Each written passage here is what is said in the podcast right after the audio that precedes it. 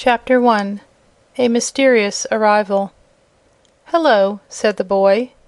"Hello," answered Trot, looking up surprised. "Where did you come from?" "Philadelphia," said he. "Dear me!" said Trot; "you're a long way from home, then." "'Bout as far as I can get, in this country," the boy replied, gazing out over the water. "Isn't this the Pacific Ocean?" "Of course." "Why of course'?" he asked.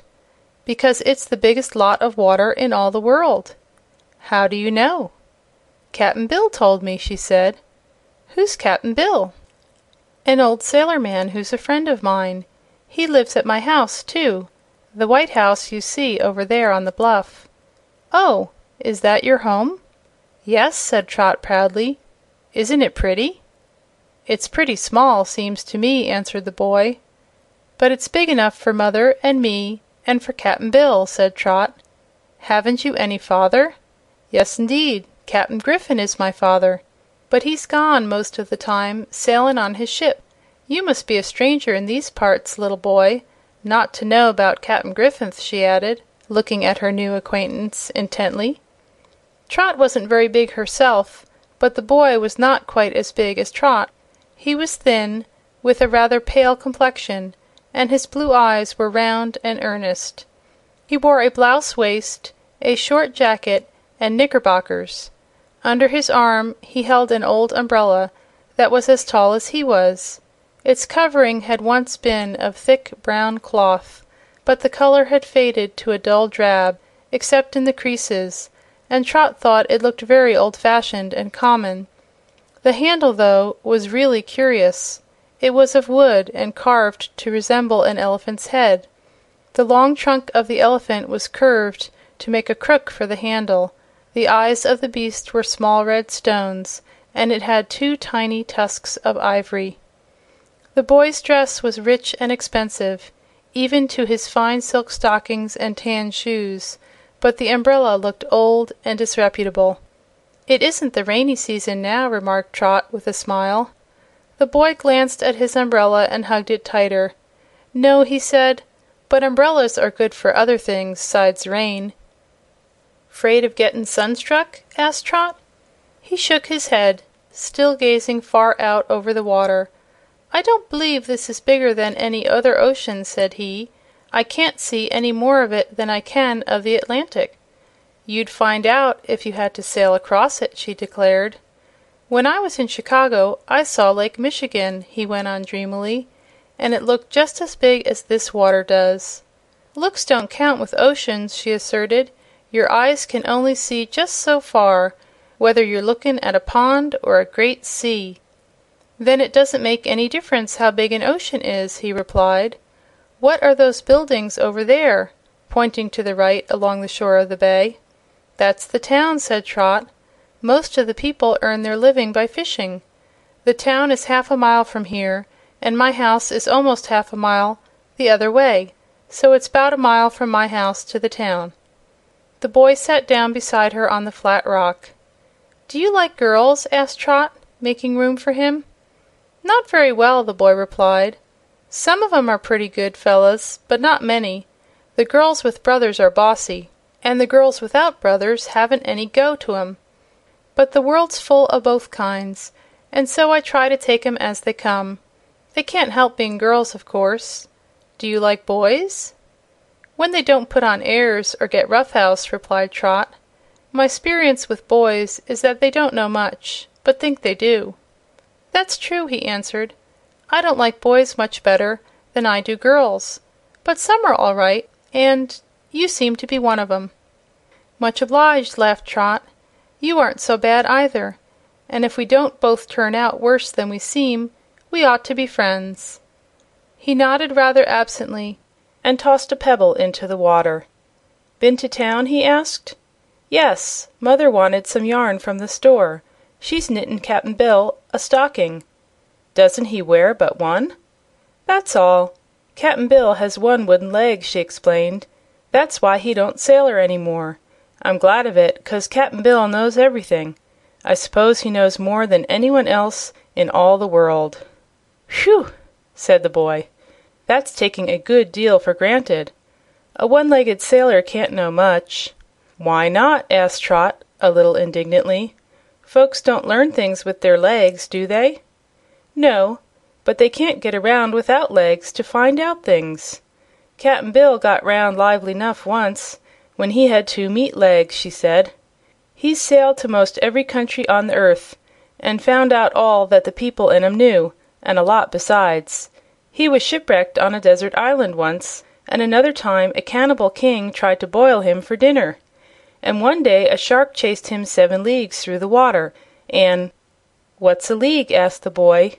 "It's a a distance, like a mile is. But a league isn't a mile, you know."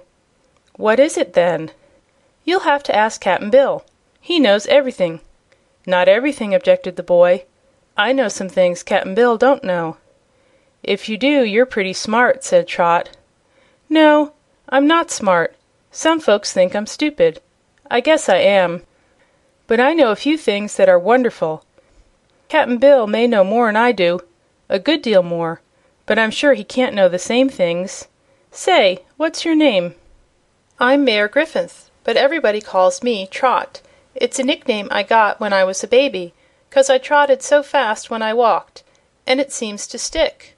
What's your name?" "Button Bright." "How did it happen?" "How did what happen?" "Such a funny name." The boy scowled a little. "Just like your own nickname happened," he answered, gloomily. "My father once said I was bright as a button, and it made everybody laugh. So they always call me Button Bright." "What's your real name?" she inquired. "Saladin Paracelsus de Lambertine Evagne von Smith." "Guess I'll call you Button Bright," said Trot, sighing. "The only other thing would be Salad, and I don't like salads. Do you find it hard work to 'member all of your name?" "I don't try to," he said. "There's a lot more of it, but I've forgotten the rest." "Thank you," said Trot. "Oh, here comes Cap'n Bill!" as she glanced over her shoulder. Button Bright turned also and looked solemnly at the old sailor, who came stumping along the path toward them. Cap'n Bill wasn't a very handsome man. He was old, not very tall, somewhat stout and chubby, with a round face, a bald head and a scraggly fringe of reddish whisker underneath his chin. But his blue eyes were frank and merry, and his smile like a ray of sunshine. He wore a sailor suit with a broad collar, a short pea jacket and wide bottomed sailor trousers, one leg of which covered his wooden limb but did not hide it. As he came pegging along the path, as he himself described his hobbling walk, his hands were pushed into his coat pockets, a pipe was in his mouth, and his black neck scarf was fluttering behind him in the breeze like a sable banner. Button Bright liked the sailor's looks. There was something very winning, something jolly and carefree and honest and sociable about the ancient seaman that made him everybody's friend; so the strange boy was glad to meet him. "Well, well, Trot," he said, coming up, "is this the way you hurry to town?" "No, for I'm on my way back," said she. "I did hurry when I was going, Cap'n Bill, but on my way home I sat down here to rest and watch the gulls. The gulls seem awful busy to day, Cap'n Bill. And then I found this boy." Cap'n Bill looked at the boy curiously. "Don't think as ever I sawr him in the village," he remarked. "Guess as you're a stranger, my lad." Button Bright nodded. "Hain't walked the nine mile from the railroad station, hev ye?" asked Cap'n Bill. "No," said Button Bright. The sailor glanced around him. "Don't see no wagon, er no ottymobile," he added. "No," said Button Bright. "Catch a ride with some one?" Button Bright shook his head. "A boat can't land here. The rocks is too thick and too sharp," continued Cap'n Bill, peering down toward the foot of the bluff on which they sat and against which the waves broke in foam. "No," said Button Bright. "I didn't come by water." Trot laughed. "He must 'a' dropped from the sky, Cap'n Bill!" she exclaimed. Button Bright nodded very seriously. "That's it," he said. "Oh, a airship, eh?" cried Cap'n Bill in surprise. "I've hearn tell of them sky kerridges somethin' like flying otymobiles, ain't they?" "I don't know," said Button Bright. "I've never seen one." Both Trot and Cap'n Bill now looked at the boy in astonishment. "Now, then, lemme think a minute," said the sailor, reflectively. "Here's a riddle for us to guess, Trot. He dropped from the sky, he says, and yet he didn't come in an airship. Riddle cum riddle cum ree, What can the answer be?" Trot looked the boy over carefully. She didn't see any wings on him. The only queer thing about him was his big umbrella. "Oh!" she said suddenly, clapping her hands together; "I know now." "Do you?" asked Cap'n Bill, doubtfully. "Then you're some smarter ner I am, mate." "He sailed down with the umbrel!" she cried.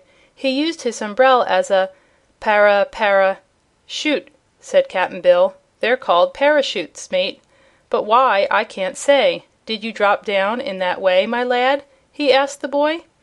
"Yes," said Button Bright; "that was the way." "But how did you get up there?" asked Trot.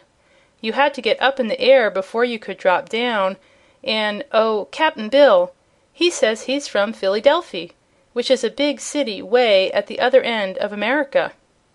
"Are you?" asked the sailor, surprised. Button Bright nodded again. "I ought to tell you my story," he said, "and then you'd understand. But I'm afraid you won't believe me, and he suddenly broke off and looked toward the white house in the distance. "Didn't you say you lived over there?" he inquired. "Yes," said Trot. "Won't you come home with us?" "I'd like to," replied Button Bright. "All right; let's go, then," said the girl, jumping up. The three walked silently along the path. The old sailor man had refilled his pipe and lighted it again, and he smoked thoughtfully as he pegged along beside the children. "Know any one around here?" he asked Button Bright. "No one but you two," said the boy, following after Trot with his umbrella tucked carefully underneath his arm. "And you don't know us very well," remarked Cap'n Bill. "Seems to me you're pretty young to be travelin' so far from home and among strangers. But I won't say anything more till we've heard your story. Then, if you need my advice, or Trot's advice she's a wise little girl for her size, Trot is we'll freely give it and be glad to help you." "Thank you," replied Button Bright. "I need a lot of things, I'm sure, and perhaps advice is one of 'em." End of Chapter One.